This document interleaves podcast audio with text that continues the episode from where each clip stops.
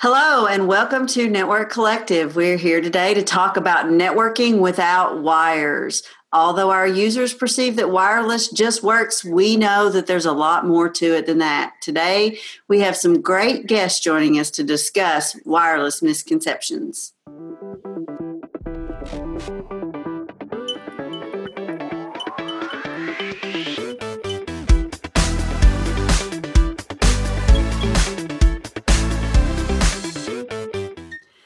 Wi Fi technology has become completely ubiquitous, and many misconceptions among both end users and even engineers have become just as common as the technology we've come to love and rely on. Today, we have three great wireless experts to talk about wireless technology with us.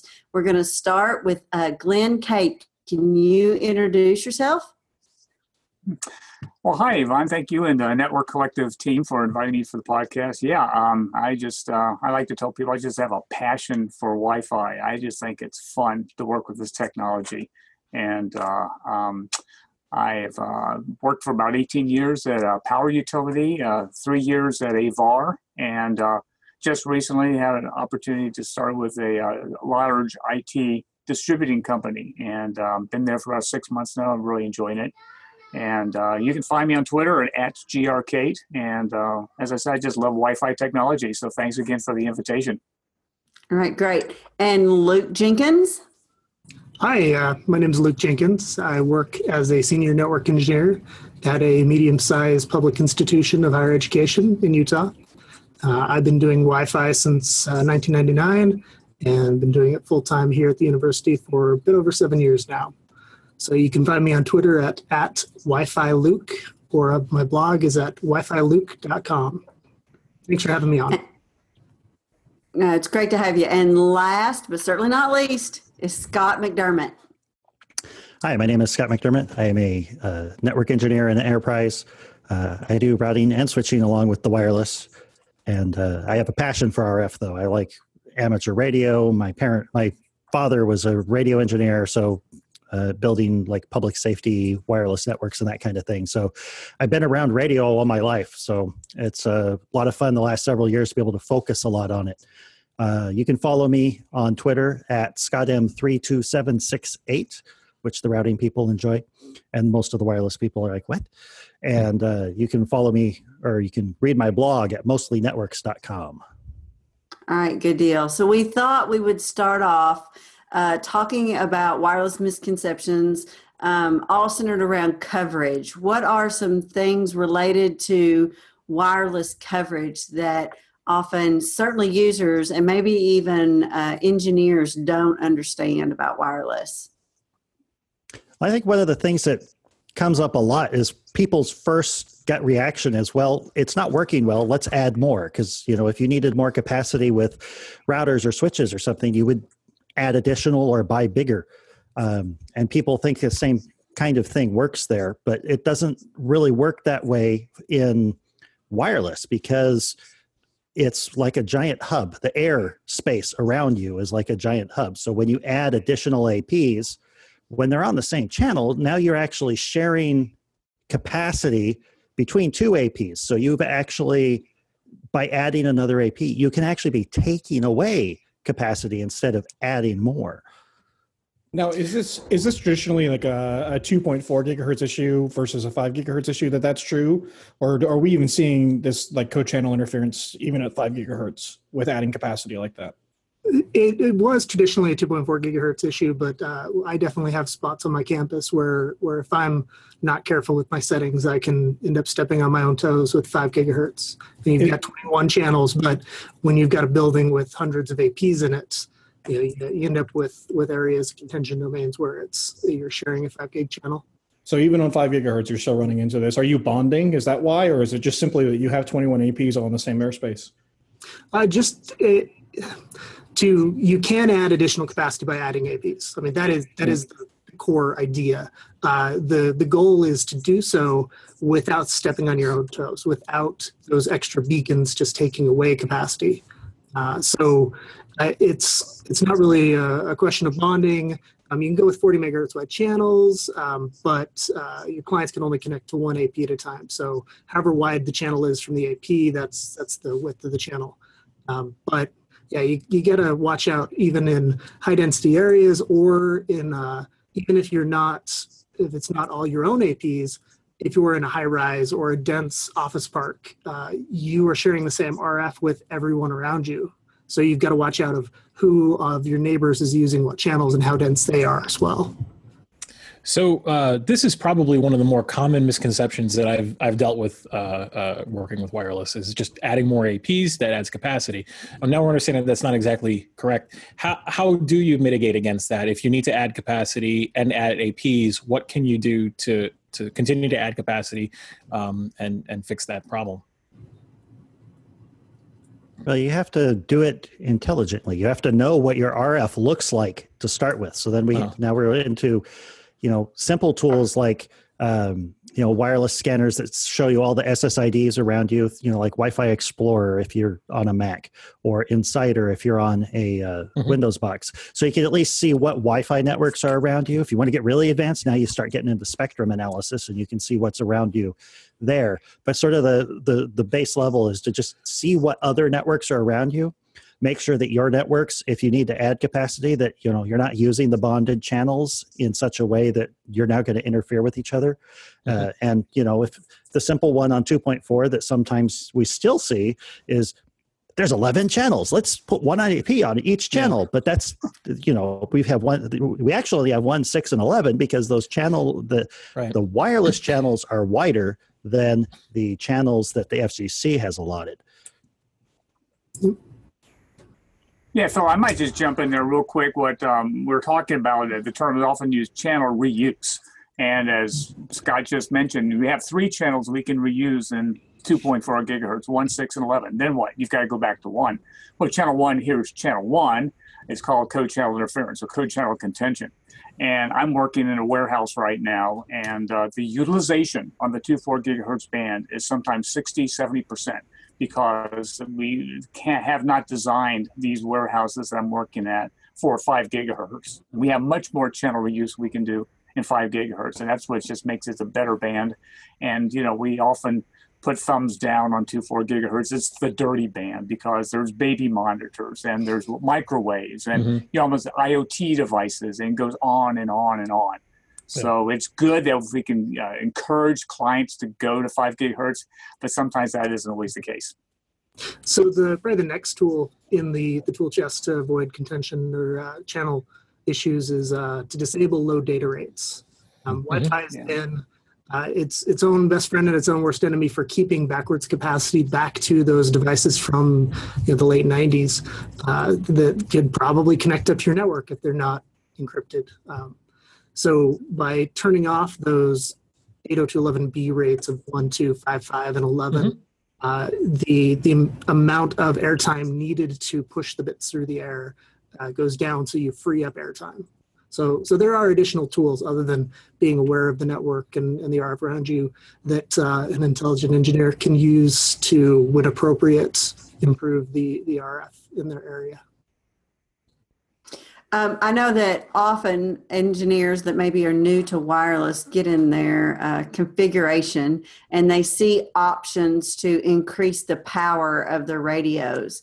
Can we talk about what um, some misconceptions around the, the the power of the radio and whether or not that actually helps coverage um, and what things to consider before you just crank up the power uh, to the to the max? I gotta say, I'm guilty of that. I remember doing some wireless projects where I'm like, I don't know what to do, and I didn't know what I was doing, and uh, now I just pretend to know what I'm doing, but just crank up the gain, you know, and see what problems I could gloss over. So I'm definitely guilty of that. Okay, guilty as charged, Phil. But uh, yeah. I, I'll go back to my the logistics centers where I work at right now. Uh, I, I, just started. One of the wireless engineers who's kind of maintaining everything said, mm. "Well, the technicians on the, the, different locations around the United States would say we don't have coverage here." So he would go in and he'd bump the power up. And so some of the power is at 50, even a few of the APs were at 100 mm. milliwatts. Well, the thing about it is the client can hear the AP great, but the AP cannot hear the client.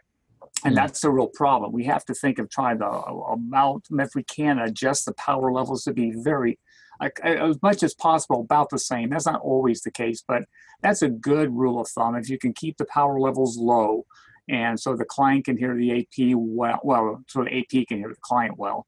That's just uh, one thing. So too much power is uh, is not good. We, we call that problem the uh, the alligator problem, where alligators have very large mouths and they're very loud. They have itty bitty little ears, so uh, you want to make sure that you're you're balanced with your your clients as well as you can. Yeah, and if you're thinking about it, you know, you've you've got two transmitters. You have one transmitting in one direction and one transmitting in the other direction. Just because, you know, if you have something with more power, it's just louder. It's it can go further, but you know, mm-hmm. if you the guy with the big squirt gun can shoot the guy with the little squirt gun, but the, the guy with the big squirt gun's never going to get wet from the guy with the little squirt gun. That's good. That's good. I like that analogy. It's Yeah, really good. No, no, it really it does is. help me. Yeah. The issue that I had, and this was probably eight, nine, ten years ago, was uh, in a manufacturing facility, and they were using voice over IP phones uh, um, over wireless. And uh, uh, and the managers of the facility, they each had a phone, and there were literally 200 of these phones, very large facility, and they would walk around having conversations. Uh, a lot of the time, you know, when you talk about roaming and stuff, it's not really roaming in the sense that people are like holding their laptop and walking, you know, and, and just trying to they're they're going to a conference room to their cubicle, things like that. But they were on the and and the calls would not necessarily drop, but they would get bad as they switched from APs, and we would track that. And you'd hear little blips and things, and so I didn't know what to do. And and the VAR that I was with, I it was just my job, and and to figure it out. And I just cranked the gain, and it seemed to smooth some of that stuff over. Um, and uh, and then I talked to some of the senior guys when I got back to the office, and they were like, "No, no, that's that's not right." So Well, and there are also uh, uh, antenna placement. I, Mm. I have seen pictures from my place of employment where antennas are mounted near the floor behind a metal desk, yeah, and then we get complaints about clients who can't connect to the the wireless and the network's terrible so what are what are some misconceptions about antenna placement um, and also what's what's the best way to place an antenna and how, how, do, how do you think through Scott, that ju- Scott just had a demo. Yeah, That- that's how, that's Well- how you. So I, I've got for those of you who are listening instead of watching, I have an AP with two antennas, one pointed perpendicular or one pointed vertically, the other horizontally, and that's not usually what you actually want. The normally you want them both facing the same direction, and normally you want them to be vertical because Mhm. it, it's not a laser. It doesn't shoot out of the end of the antenna. It's actually a big donut around. which would be the antenna. amazing if it did. But anyway, but uh, all- you know you see that all the time and it's Mhm. almost never actually what people intended and then a lot of times it's just it's in a place where people can hit them you know if, if you're like in a in a school or even in a hospital just wherever you know if it if people can reach it and the antennas are sticking down somebody's going to hit them or you're just going to it's going to get hit accidentally um, You can have a, uh, a helpful end user. Oh, I know better than that. They need to go like this, or they need to. Go oh yeah yeah, yeah, not just end user though. I, the last the last bigger wireless project I did was about a year ago, and it was at a university, and uh, we had summer interns putting in. Uh, well, we had cabling people that would mount them, right?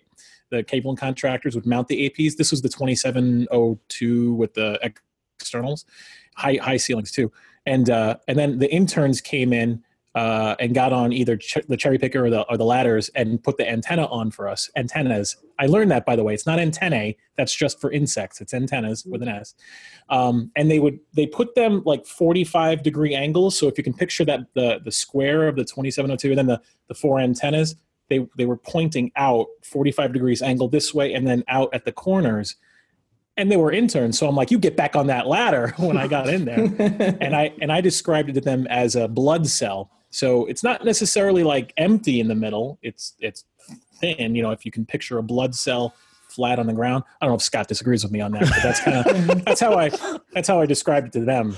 I, I prefer donuts, you know, Boston cream, you know, whatever. But uh, that that's that was my experience about a year ago. It was fun. I, I remember that, and and just looking up and seeing like something like 700 and something APs throughout the uh, the entire campus, and in that building um, I don't know, 200. And I'm just like, you get back on that ladder, kid, you know? So it's fun. So we're talking a lot about the the shape or pattern of the, of the Yeah, signal. yeah. So the assumption here, and just just for the clarity of those who may be following along who don't do a lot of wireless, this is an omnidirectional antenna, right? So this Mm-hmm. oh, is good point. Good call. This Yeah. is one that point the point that that sends signal out right. in, in a radiating fashion in all directions. Uh, there are directional antennas which change the pattern completely. I think Mm-hmm. some of the more interesting wireless antenna placements come from those. Um, No, that I- I- pointed completely the wrong direction. No, but my even with Omni, you got to be careful. I'm sorry, I cut, You cut you off. Go ahead. Go ahead. My, my favorites are, are the mix and match, where it's a couple of directional and a couple of omnis, and, and people think that it's going to be, you know, best of both worlds On the same AP. on the same AP. Yes. Yeah, yeah. yeah. And But it, but it, wait, horrible. it's not. no, It's not. No.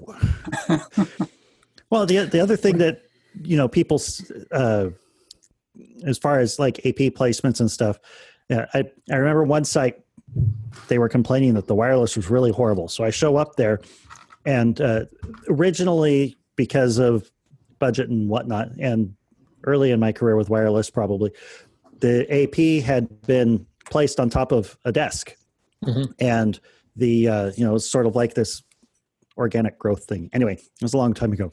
The uh, the staff didn't like the AP because they were like, "Ooh, it's radiation. That's bad." So they had moved it down to the bottom part of the desk. But the bottom part of the desk, the whole front of it was lined with this nice um, metal uh, Skirts. skirt thing with holes in it that was very artistic and pretty good at uh, attenuating RF. So it's like we I, the AP can't be here. It will. It doesn't work out where you want it to work when you have it behind this piece of metal. So people just uh, you know a lot of this is more of an end users moving things around who Mm. you know we don't necessarily expect them to know what they're Yeah. doing, but uh, you know the, people they don't think about the always the impact of what is around where the AP is installed because we see them Yeah. a lot where they're mounted up in the HVAC stuff and there's all these conduit and stuff and it's like how do you expect the signal to go around all this? Yeah. No. Yeah, It's Not wireless. magical. Right. I, uh, I, I remember doing is quite magic. a, it is, it's magical. I remember doing quite a few just simple office installations with, um, you know, drop ceilings and, uh, having to go in to troubleshoot, uh, and the, uh, the AP with internal antennas was just mounted on the, the white, the metal frame that holds the drop ceiling. Uh, so it's upside down on a 10 foot ceiling and you know it, it was lousy lousy coverage and i saw that so often so uh, you know still but aesthetics, omnidirectional Phil. Phil, we want wireless, but we can't see the APs. You just can't. You can't see Oh, them. yeah. No, everyone's No, nodding their oh head. come for on that's so listening audio. common though that's It- oh, so no, it- common Hey, i've had so many Completely. I say customers say that. that I say that because Yeah. uh, I I worked a project uh, Oh, yeah. a while ago that was uh, they wanted outdoor wireless. Yeah. And uh, and it was uh, it was over a pool area at a resort, and uh, and they were very very concerned about the aesthetics of of of the way things looked, um, but but there was like forty feet of nothing but concrete and steel between the where they wanted to put it. and, and, and where and where it would actually work. And so we had a we had a spirited conversation yeah uh, uh, uh, about the effectiveness of RF through through concrete. And, i'm okay with that though. I'm okay with customers that say look we have a you know it's a jewelry store. I've done that. You know it was a jewelry chain in my area jewelry store chain and we don't want them hanging down you know? So you know i get that. There is an Yeah. aesthetic and you take that into account. But it you know Well, my favorite my favorite is the, Throwing it in a drop this, ceiling. This is the cookie cutter office building, and we can't have Yeah. uh, can't have APs hanging from the ceiling like every other cookie cutter office Mhm. building that's out or there. But that that's that's my own little gripe. So yeah, I'll, I'll it's, get off it's a legit gripe because now. I I remember seeing them all over the place, and I'm like, well, isn't that a fire sprinkler? Isn't that a emergency light thing? Isn't Yeah. that the, what, what what are you talking about? Do you want wireless uh, or not? You know, so that's definitely um, a misconception that I've come across. That you know, it's just an internal AP. You could just throw it in the corner, throw it in the uh, you know, in the in the local closet, literally in the local closet on the shelf, or throw it uh, in the drop ceiling upside down, and and you're good. Um, that's not true. Uh, you could probably get away with it if there's seven people in your office and you're sitting there. You know, I get that, but not not true. Yeah, I you know, wanna- Phil, you mentioned that there's a couple of uh, tags al- along with that. Yeah, line Yeah. of sight is what we often say. Mhm. So if you can hang the AP below the uh, the plenum, below the drop ceiling, that's great. Uh, there's a vendor now that if you'll send them a picture of what your um, uh, your wallpaper or what your screen or what your uh, grid looks like, uh, they'll make a skin that you can put over Oh, your really? external antenna or put over your AP, and it is amazing Hmm. how it really causes that AP to reflect and to actually mold right back into wherever it's mounted, whether it's Yeah. wallpaper or a drop ceiling. So that's kind of a cool thing too. Yeah. The opposite for me though, to see like cool access points mounted everywhere properly is like I'm, it makes me happy. I'm like, oh, that's so cool looking. I'm out there with my phone taking pictures. I don't want to hide them. Bring them out for everybody to see. But well, again, not only, that's well, the not only part. that, but antennas are beautiful things. I'm a ham radio operator along with Scott, and you know, if you Yeah. can see the antenna, it's a beautiful thing. But Yeah. I, this aesthetics thing runs into the problem, so I understand that. Uh, I will mention one thing. We are talking about power. Uh, a patch antenna will do a couple things for you too. It'll give you like a bigger megaphone, if you will, and also Mm-hmm. bigger ears to your um, access point. I'm so glad you if you said have that. something, okay, yeah, Yeah, if you have uh, a, go ahead, this, go ti- ahead, George. this, this ties back right into our initial conversation, right? E- Extending signal range, right? We don't want Right. to just boot, boost up transmit power. But I want you to explain, because I can tell that's where you're headed, how an antenna can change that dynamic, how you can exact, extend a range Yeah, on the sure. same output power with an antenna, and how that works in your favor with, with client devices. Sure, absolutely. Okay, let's say you have a patch antenna and it has 3 dB gain. Mhm. And as RF engineers, we use the laws of threes and tens. 3 dB means you're doubling your power, 10 dB means you're multiplying it by 10. So let's say you have a 10 milliwatt um, access point. Uh, let's use milliwatts for that. And you have it mounted at the top of one of our warehouses. But you don't want that signal 40 feet up in the air. You want that signal, as- uh, that RF down as closest to the people where they have the hand scanners and the forklifts and everything, correct? Mhm. So you'll use a, let's say a 3 dB um, and patch antenna. So that will not only broadcast, it will double that power, make 20 milliwatts, but also project that power so it's closer to the floor as opposed to an omnidirectional antenna 40 feet up in the air. And the only really um, thing that can hear that 40 uh, that access point 40 foot up in the air is the other access point about 20 feet away 40 feet up in the air right? And so that's a, a, it's a directional antenna but you get that antenna uh, signal down. But Hmm. that access point also has 3 dB of receive gain as well. So it can hear that weaker signal and double the um, amplification of, of that signal as it goes back to the access point. Right. So you're, so you're other- oh, go ahead, Luke. Yeah, one other piece on that, Glenn, is that it, it not only uh, increases your your reception in the area of interest, it also makes the uh, the rest of the area, uh, you know, the the sphere, um, less sensitive. The AP less sensitive to those areas. So. Uh, directional antennas are great for a uh, sports arena or a bowl, to where you want to uh, separate what's going on in the bowl from the uh, the areas around it. Um, so you can use directional antennas to increase sensitivity in some areas and make you uh, more deaf for other areas. That's really good stuff. So we talked a lot about coverage. Um, we're going to move on to uh, another area where there are lots of misconceptions, and we've touched on these a bit, but I'd like to go a little deeper. Um, what about capacity? We talked a little bit about uh, 2.4 gigahertz and how you have three channels basically of use, and then we've talked about five. Uh, can we talk a little bit about some of the misconceptions about adding capacity to a wireless network, um, and then really what we should know about how to increase our capacity? Any thoughts? Hire a wireless engineer. Hi, Mr. Wireless Engineer. Uh, yeah, it's serious. You know, Keith Parsons uh, is a well-known in the Mhm. wireless community, and he likes to say coverage is easy. Capacity is where it gets hard, and and that really it is because now we're having to deal with you know where are we putting the APs? What kinds of antennas are we putting on the APs? Uh, what power levels are we running these APs? What channels are we using these APs? Are we using the wide channels? Are we using the narrow channels? You- it just what are the clients? And all of these things, you know, it's like fixing ca- fixing capacity is like saying, you know, go install a data center. What's it? What, okay, you know, it's it, it, it, it there's just it, it's just chock full of variables.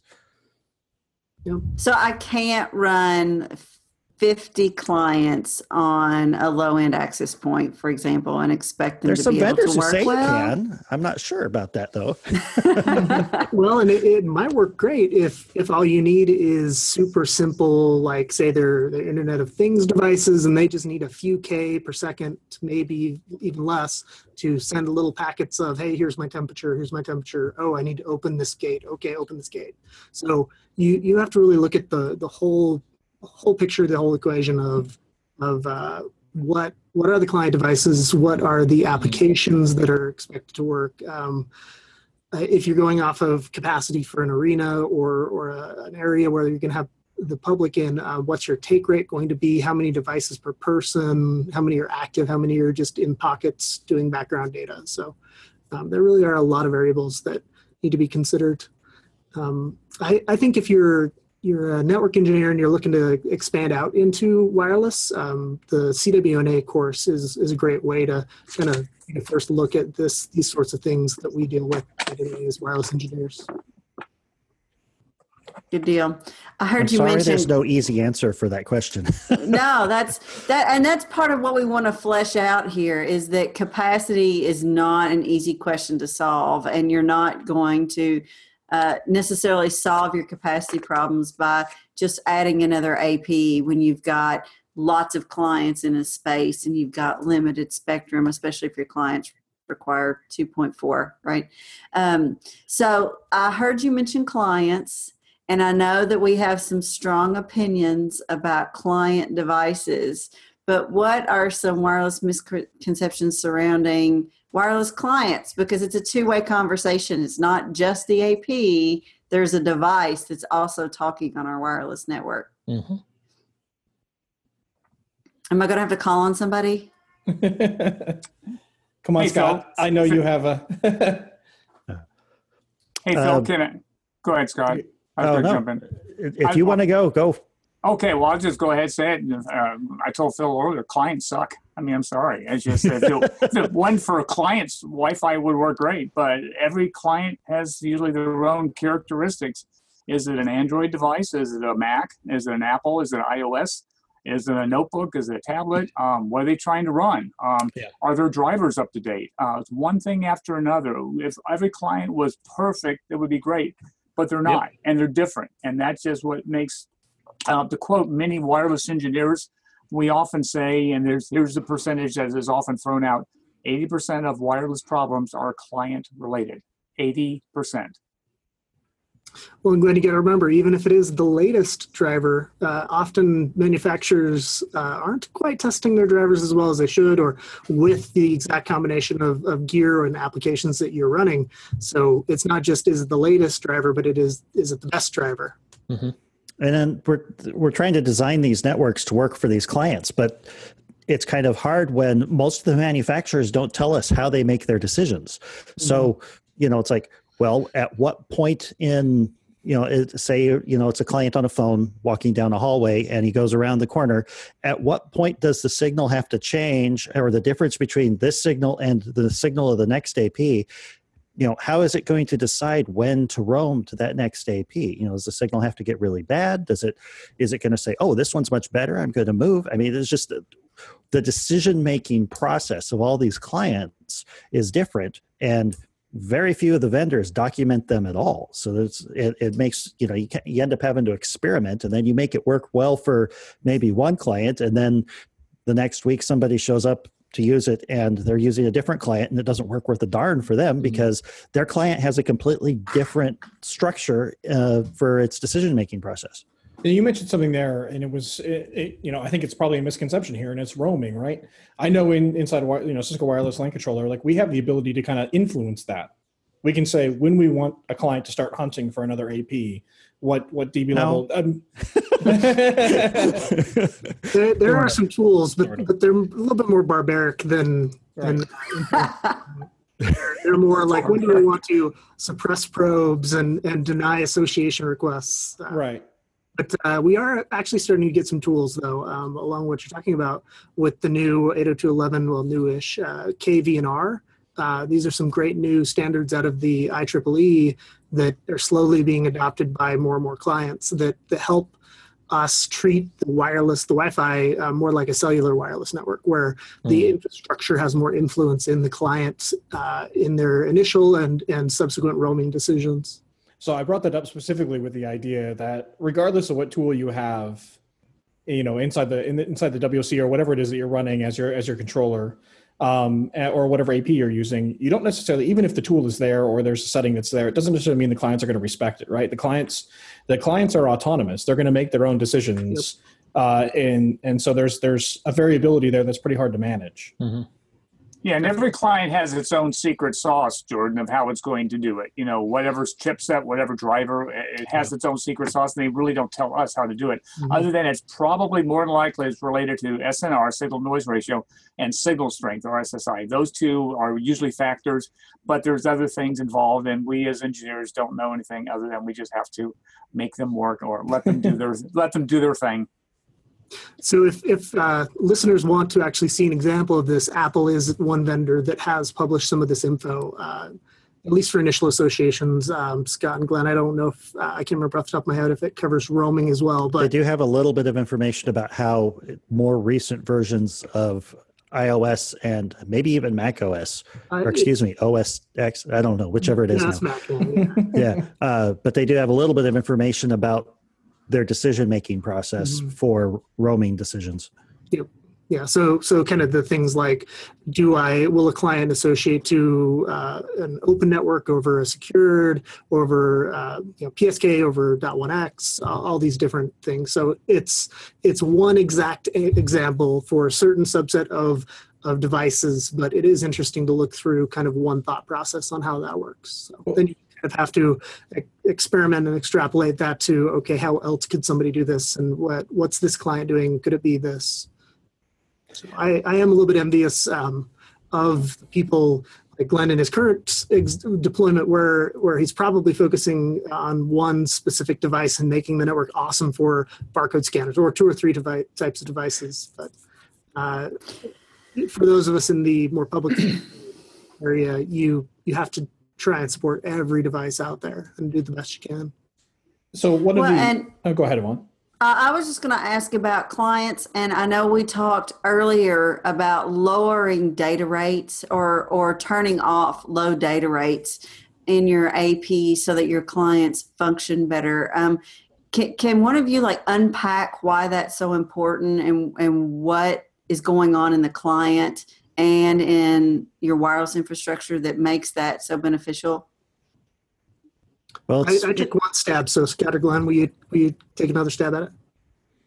But it- Correct. so what we have is uh, when you have people, it's it's like we've got slow talkers and we have fast talkers, and basically, it takes a lot longer for a slow talker to say the same piece of information than it does for the fast talker. And so what we try to do is basically say you don't get to talk slow on this network. You can only talk fast. So that way people are on and off exchanging the information very quickly which leaves that airtime that we talked about earlier. There's less of that airtime is used because they t- come on and off the air so quickly, which improves capacity because now more people can get on and off the air quickly instead of you know having the one really slow client talking really slow and taking up a lot of airtime, and then the the, the, the fast ones are sitting there waiting for it.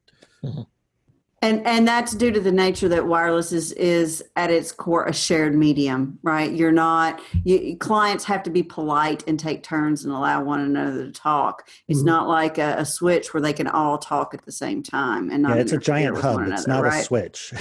Right. I don't think we what can the ven- emphasize that enough. Yeah, d- despite what some of the vendors will tell you, they will say switch performance or switch like performance.